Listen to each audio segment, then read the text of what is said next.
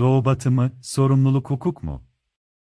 Yazan Cansu Işık Reformları beklerken, azimle çalışmayı kendine sorumluluk bilen, İngiltere'den Güney Afrika'ya iş bulmak için giden bir aktör var. Birinci sınıf bir biletle Pretoria'ya giderken, akşam saat 9'a doğru tren Güney Afrika'da Natal'in başkenti Maritzburg garına gelir. Sahneler açılırken, bakışlar, mimikler, lesler gibi tutumlar kültürel özgürlüğe sahip yeni alanlar bırakır, Batı ve Doğu toplumlarını anlamak için karşıtlığın yarattığı alanın tonunu belirler. Adamın biri tepeden tırnağa süzer kendisini, arkasını döner ve üç memurla birlikte gelir. Memurlar şöyle der. Bizi izleyin beyefendi, sizin yeriniz yük vagonunda. Yük vagonu mu? Yanılıyor olmalısınız, benim biletim birinci sınıf. Sesinizi kesin. Hiçbir hakkınız yok. Renkli insanlar yük vagonunda seyahat eder, Portillo, 2018, 25. Diyaloglar, burada bitmez tabii.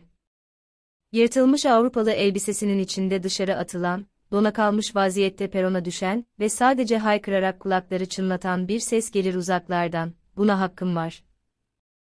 Ayrımcılıklarla mücadele etmek, dokunulmazlık ayrımcılığını da içerir, Hindistan'ın bağımsızlığı için mücadele, şiddet içermeyen direnişi, özgürlük ve insan hakları hareketlerinin etkilediği bu aktör, Gandhi'dir. Savaşlar ki her zaman duygudaşlığı ya da Fransızca kökenli bir kelimesi olması itibariyle, pardon ya da bağışlamak gibi zaman aralıklarını da hatırlatır. Kimler sessiz azınlıkta, kimler yeni dramlar bekliyor, kimler entelektüelleri topluma yabancı olmakla itham ediyor. Helalleşmek kavramı ile ülkemiz meşgul olurken, toplumun genelinde, pardon ya da bağışlamak, ama nasıl sorusunun haklı olarak aktörlere yöneltilmesi neticesini aktardı.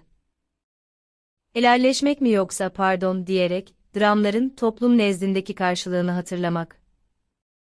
Entelektüelin işlevi, toplumdan yalıtılmış bir gerçeklikle yol almak değil, ama iyi olan hakikati aramakla meşguliyeti, sadece siyasal bir seçim yapmak olarak değerlendirmemek gerekir.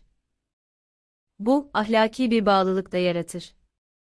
Oysaki, mühim olan konu, olasılıkları değerlendirerek yol almaktır. 21. yüzyılda, çok geniş bir alanda Doğu ve Batı toplumları gibi temel bir karşıtlığın, çeşitli uluslararası kapitalist minimal ve hatta dramsal savaşlara neden olabileceğine ilişkin görüşlerin çok yüzlü kapitalizm doğası, Hobbes'un çatışmalı insan doğasını hatırlatıyor. İnsan, insanın kurdudur. Artık, dramsal savaşlar, iki cephede değildir. Kısacası sarsılan şey, yurttaşlık bilinci ve yurttaşlık inancıdır. Bütün bu iyi olasılıklar içinde, unutulan ya da hatırlanan helalleşmek mi, ama nasıl, pardon ya da bağışlamak teriminin sorumluluk ve hukuksal işlevini değerlendirmeye almamıza neden olur.